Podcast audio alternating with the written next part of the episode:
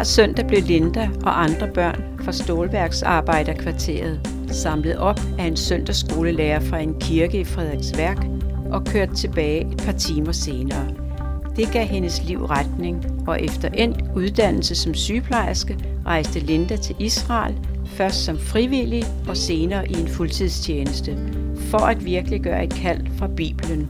Trøst, ja trøst mit folk, tal Jerusalem kærligt til. Fortæller også om tre livskriser, som kunne have endt som troskriser, men som i stedet bekræftede Guds trofasthed. Linda Møller, 64 år, sygeplejerske. Produceret af Kirsten og Bjørn Hansen for Københavns Frikirke.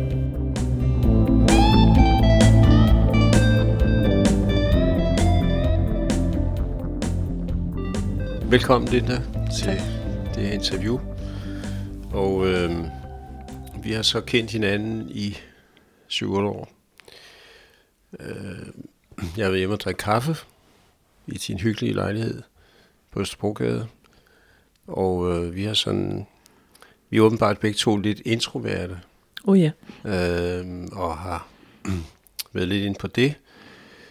Og sådan snakker lidt i ny og næ, at du er jo øh, sygeplejerske, nattevagt hver anden uge, og har et dejligt øh, sommerhus, eller kolonihavehus, eller sommerhus, hvad man skal kalde det, ved Frederiks øh, værk. værk, som vi har fået lov at bo i og, og nyde godt af. Og så har du, så står der også for nogle pilgrimsvandringer, vi har været med på. Det har været, det har været en, en skøn måde at, at have fællesskab på, selvom man ikke altid må snakke så meget, men at gå sammen og spise sammen og nyde naturen sammen. Så, og vi har nogle spørgsmål her, vi skal igennem. Så du kunne starte med at fortælle lidt om din familie. Ja, jeg er øhm, født og opvokset i, hvad man tror jeg vil kalde en helt almindelig dansk arbejderfamilie. Begge mine forældre er fra det jyske og kommer til Nordsjælland, til Frederiksværk, uafhængig af hinanden og møder hinanden der i slut 50'erne og etablerer familie. Der var ikke, øh, altså der var ikke noget trosliv i mit barndomshjem. De gik i kirke til de store højtider, ikke? Øh, og de store familiebegivenheder, som barndåb og konfirmation og sådan nogle ting. Men øh, i Frederiksværk var der en aktiv lille frikirke med et godt søndagsskolearbejde. Så øh, en af søndagsskolelærerne kom forbi det her øh, boligkvarter, hvor stålværksarbejderne boede, og tog børn med, hentede dem øh, i boligområdet og tog dem i søndagsskole og kom tilbage med dem efter et par timer.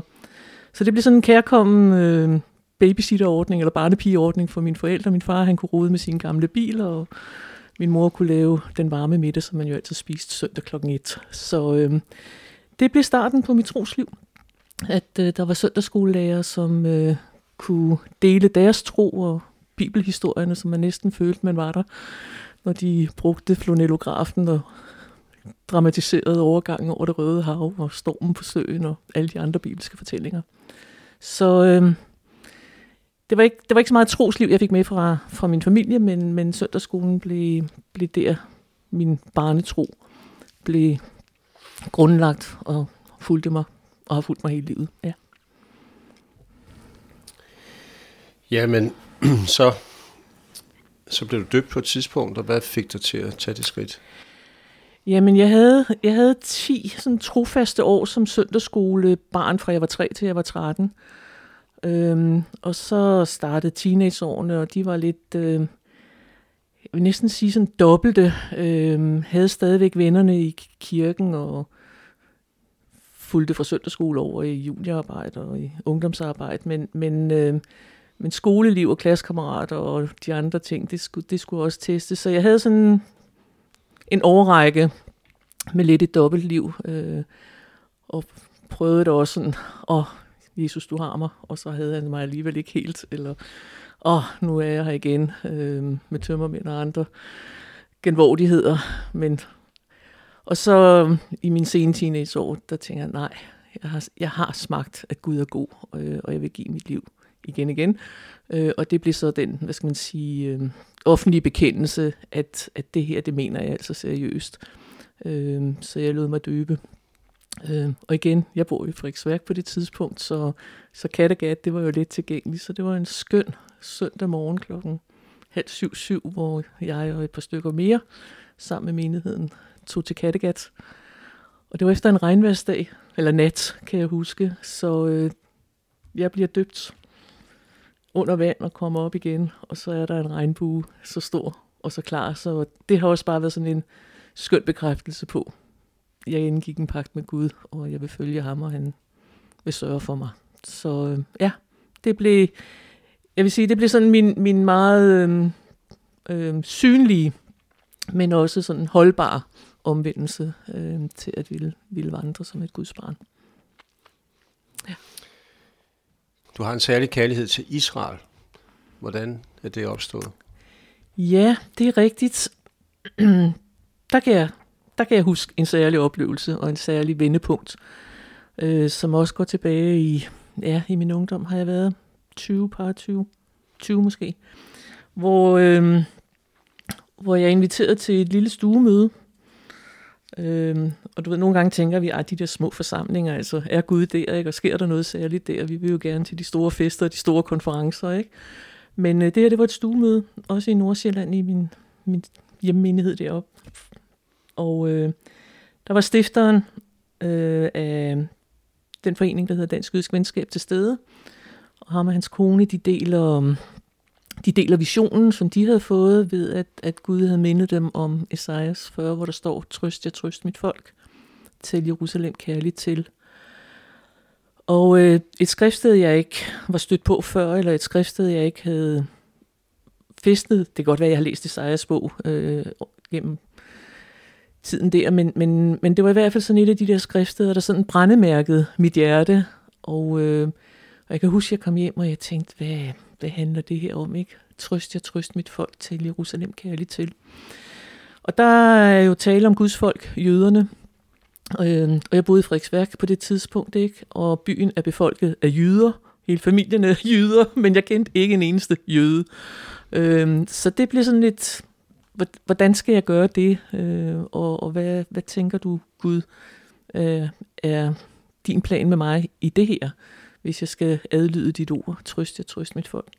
Så der rejste jeg med en ungdomsrejse til Israel i 879, er vi tilbage i. Var det også noget, Christian ja. Svendsen havde? Nej, det var, jeg ved ikke om det var Felix rejser, eller det var, det var en præst fra Missionsforbundet, øh, Leif Lundtoft, der arrangerede en ungdomsrejse. Øh, så vi brugte 14 dage i Israel.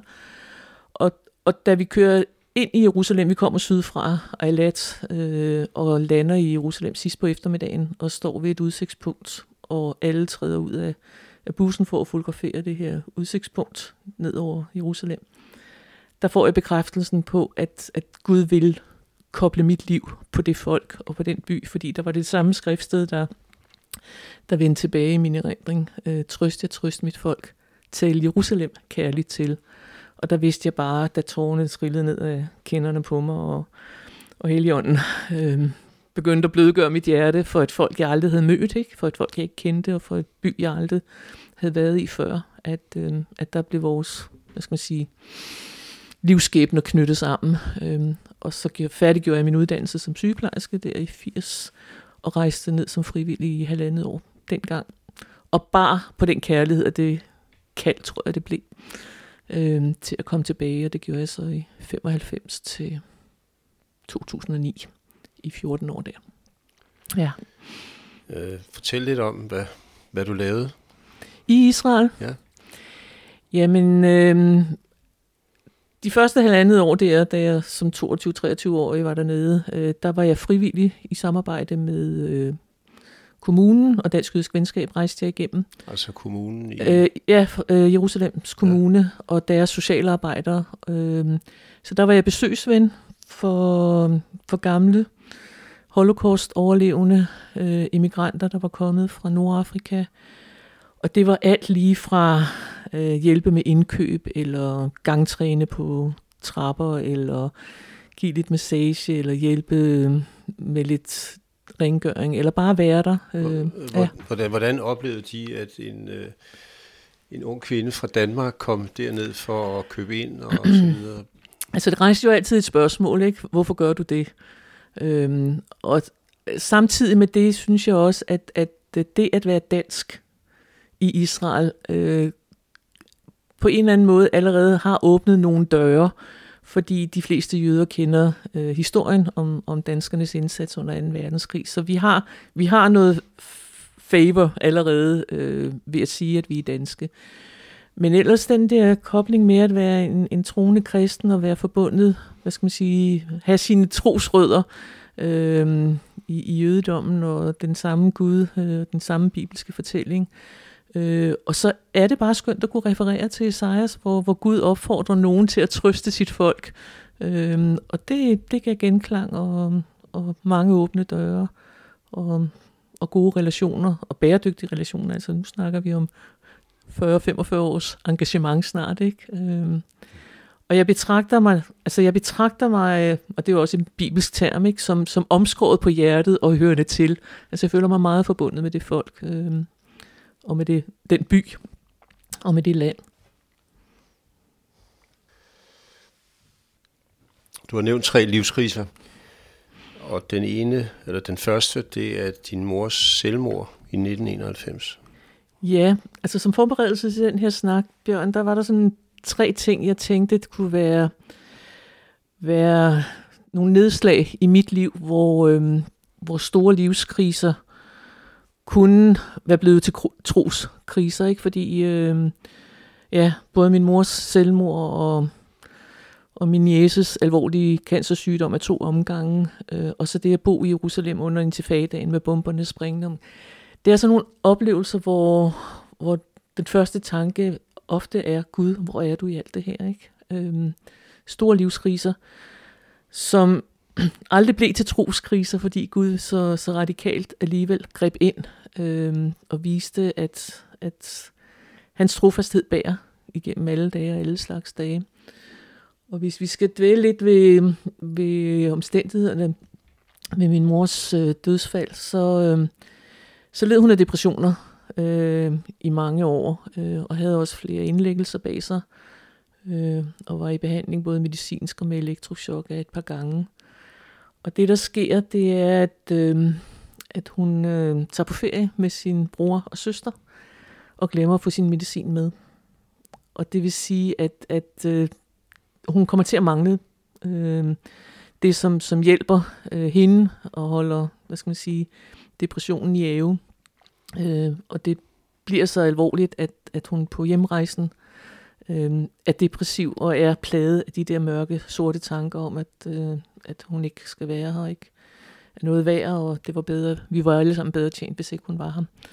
Så hun, øh, hun springer i færgen øh, og drukner. Og øh, det gør hun en søndag på vej hjem fra den her ferie. Den samme søndag, som jeg øh, for første gang prædiker og træder ind tjenestemæssigt i, øh, i en ny dimension. Og øh, et var selvfølgelig altså tabet af min mor og det dramatiske omkring det, øh, og det at familien bliver samlet, og heldigvis bliver hun fundet, så vi får også en, en mulighed for at, at øh, tage afsked med hende.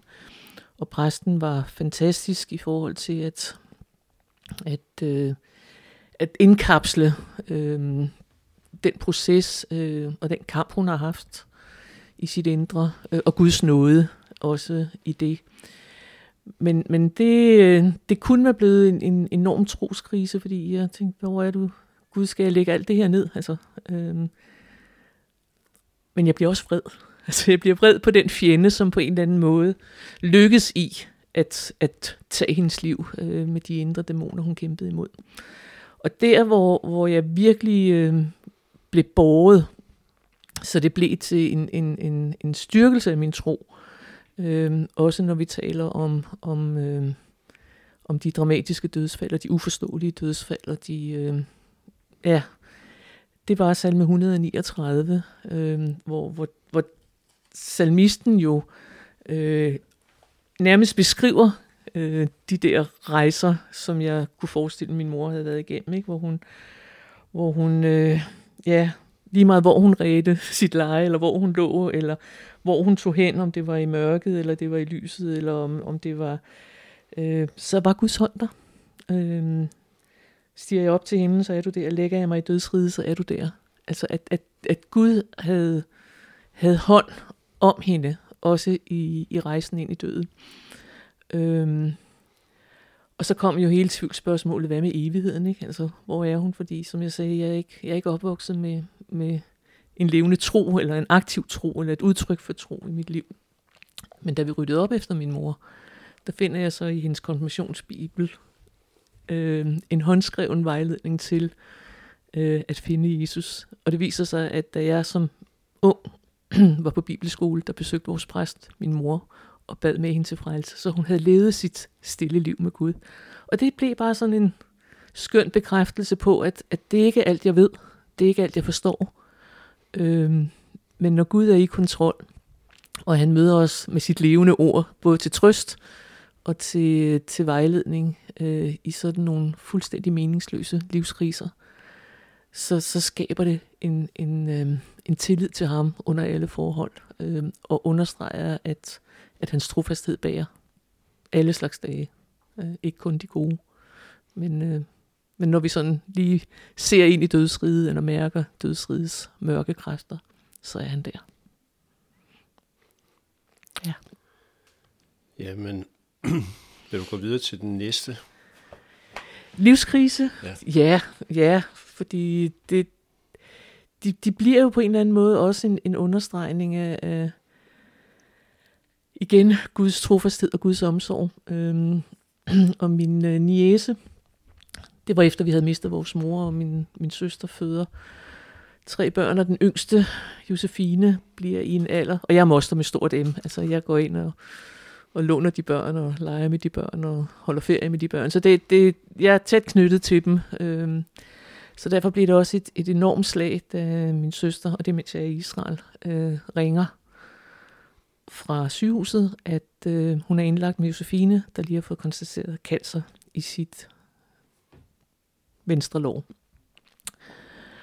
Og det er bare sådan en af de der mavepuster, hvor man igen spørger, Gud, hvor er du i det her? Seks år gammel pige, hvad skal det til for? Øhm, og det er meningsløst, øh, og der er ikke nogen forklaring på det, andet end at vi lever i en falden verden, og sygdom rammer, og den rammer i flæng, og den rammer unge som gamle. Der er ikke, der er ikke noget, hvad skal man sige,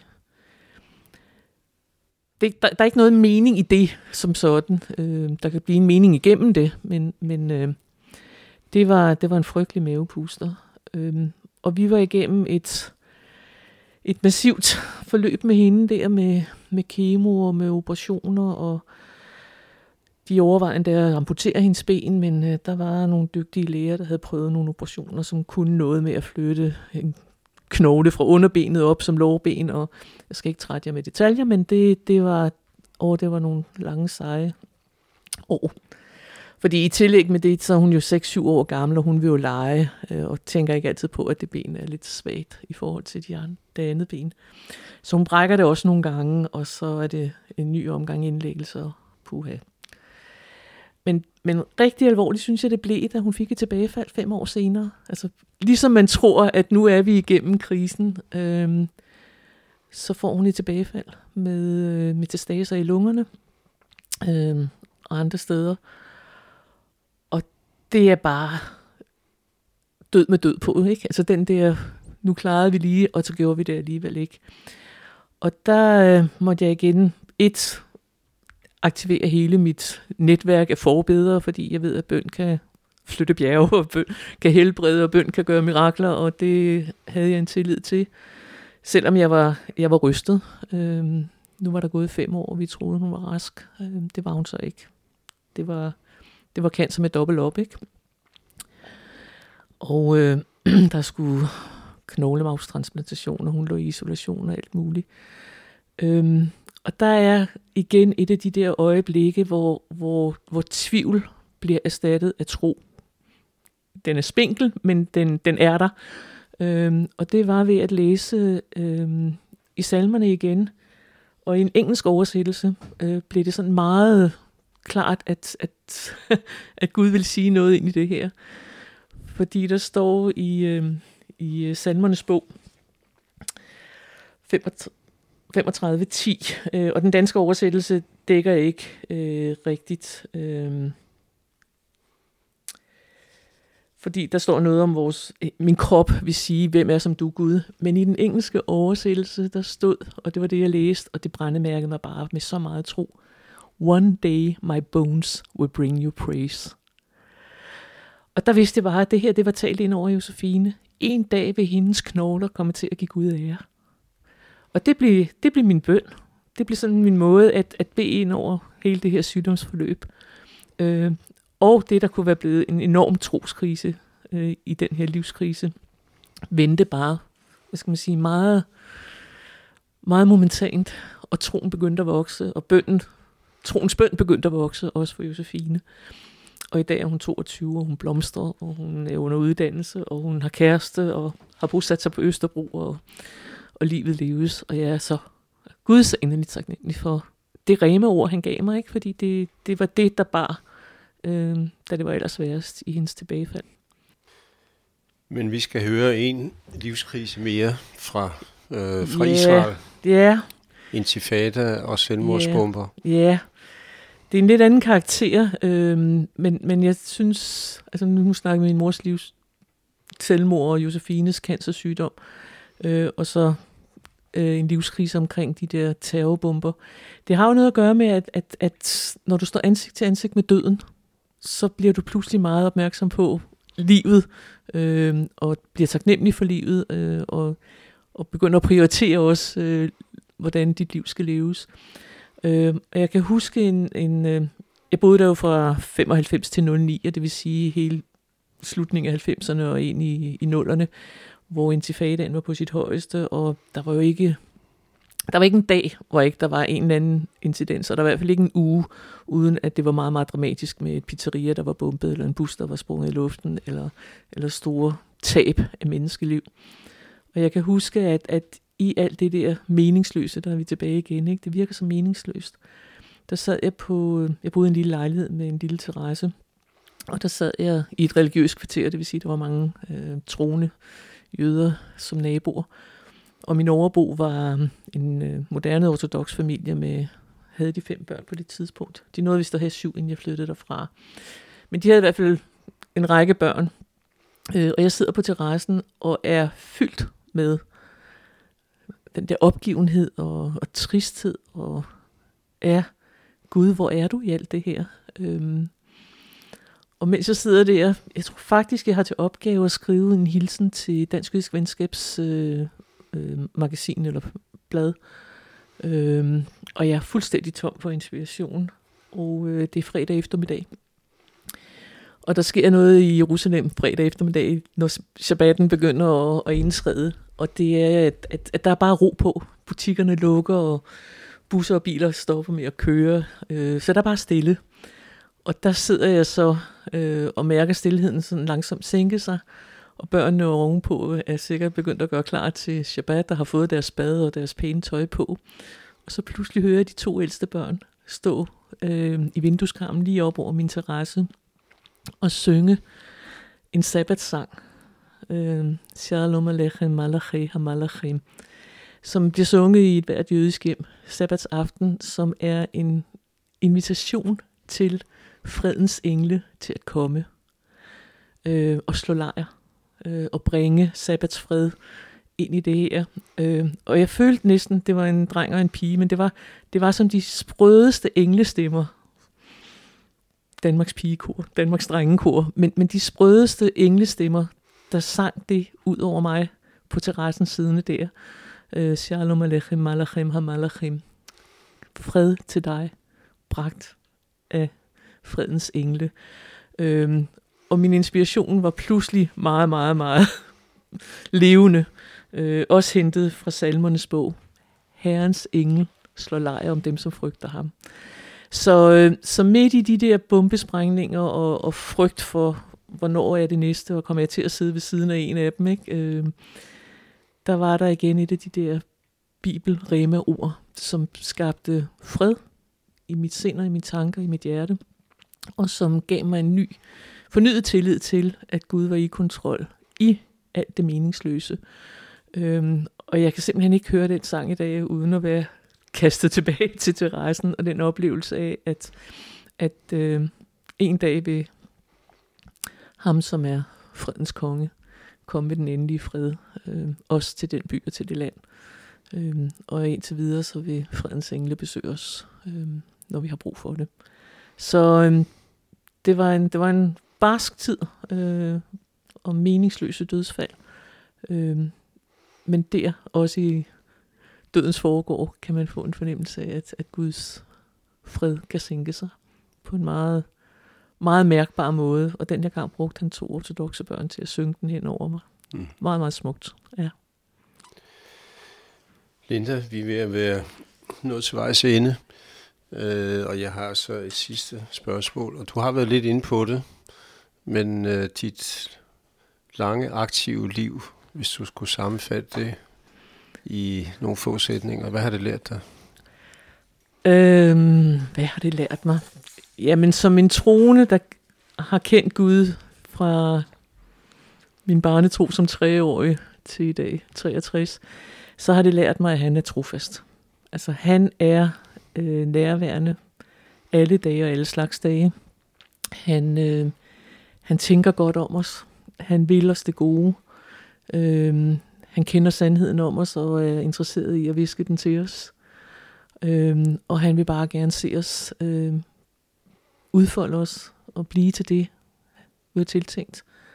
Øh, på trods af det, vi har mødt, på trods af det, vi har oplevet, på trods af de mennesker, der har været ind over livet, øh, og har vanskeligt gjort det, så, øh, så er hans plan for hver enkelt af os, og for mig, der må jeg bare sidde og sige, ja, ja, nu har jeg brugt nogle tid på at tale, men jeg er faktisk lidt ordløs, ikke? fordi det er, det er så stort, at øh, himlen og jorden skaber den almægtige Gud, som har alt under kontrol. At han er så engageret øh, helt ned i detaljerne i hver enkelt menneskes liv, inklusiv mit. Så øh, der er mange perler på min snor i gode oplevelser med Gud og hans trofasthed. Og hvad er hans navn? Jamen, han har jo mange navne. ja, han har jo mange navne, og hans navne øh, udstråler jo øh, hans karakter. Men øh, Gud Fader, tror jeg, er det, der kommer først til lige nu. At øh, ja, som far har han skabt mig kærlighed til mig og kender mig og vil mig det bedste. Tak, Linda. Velbekomme.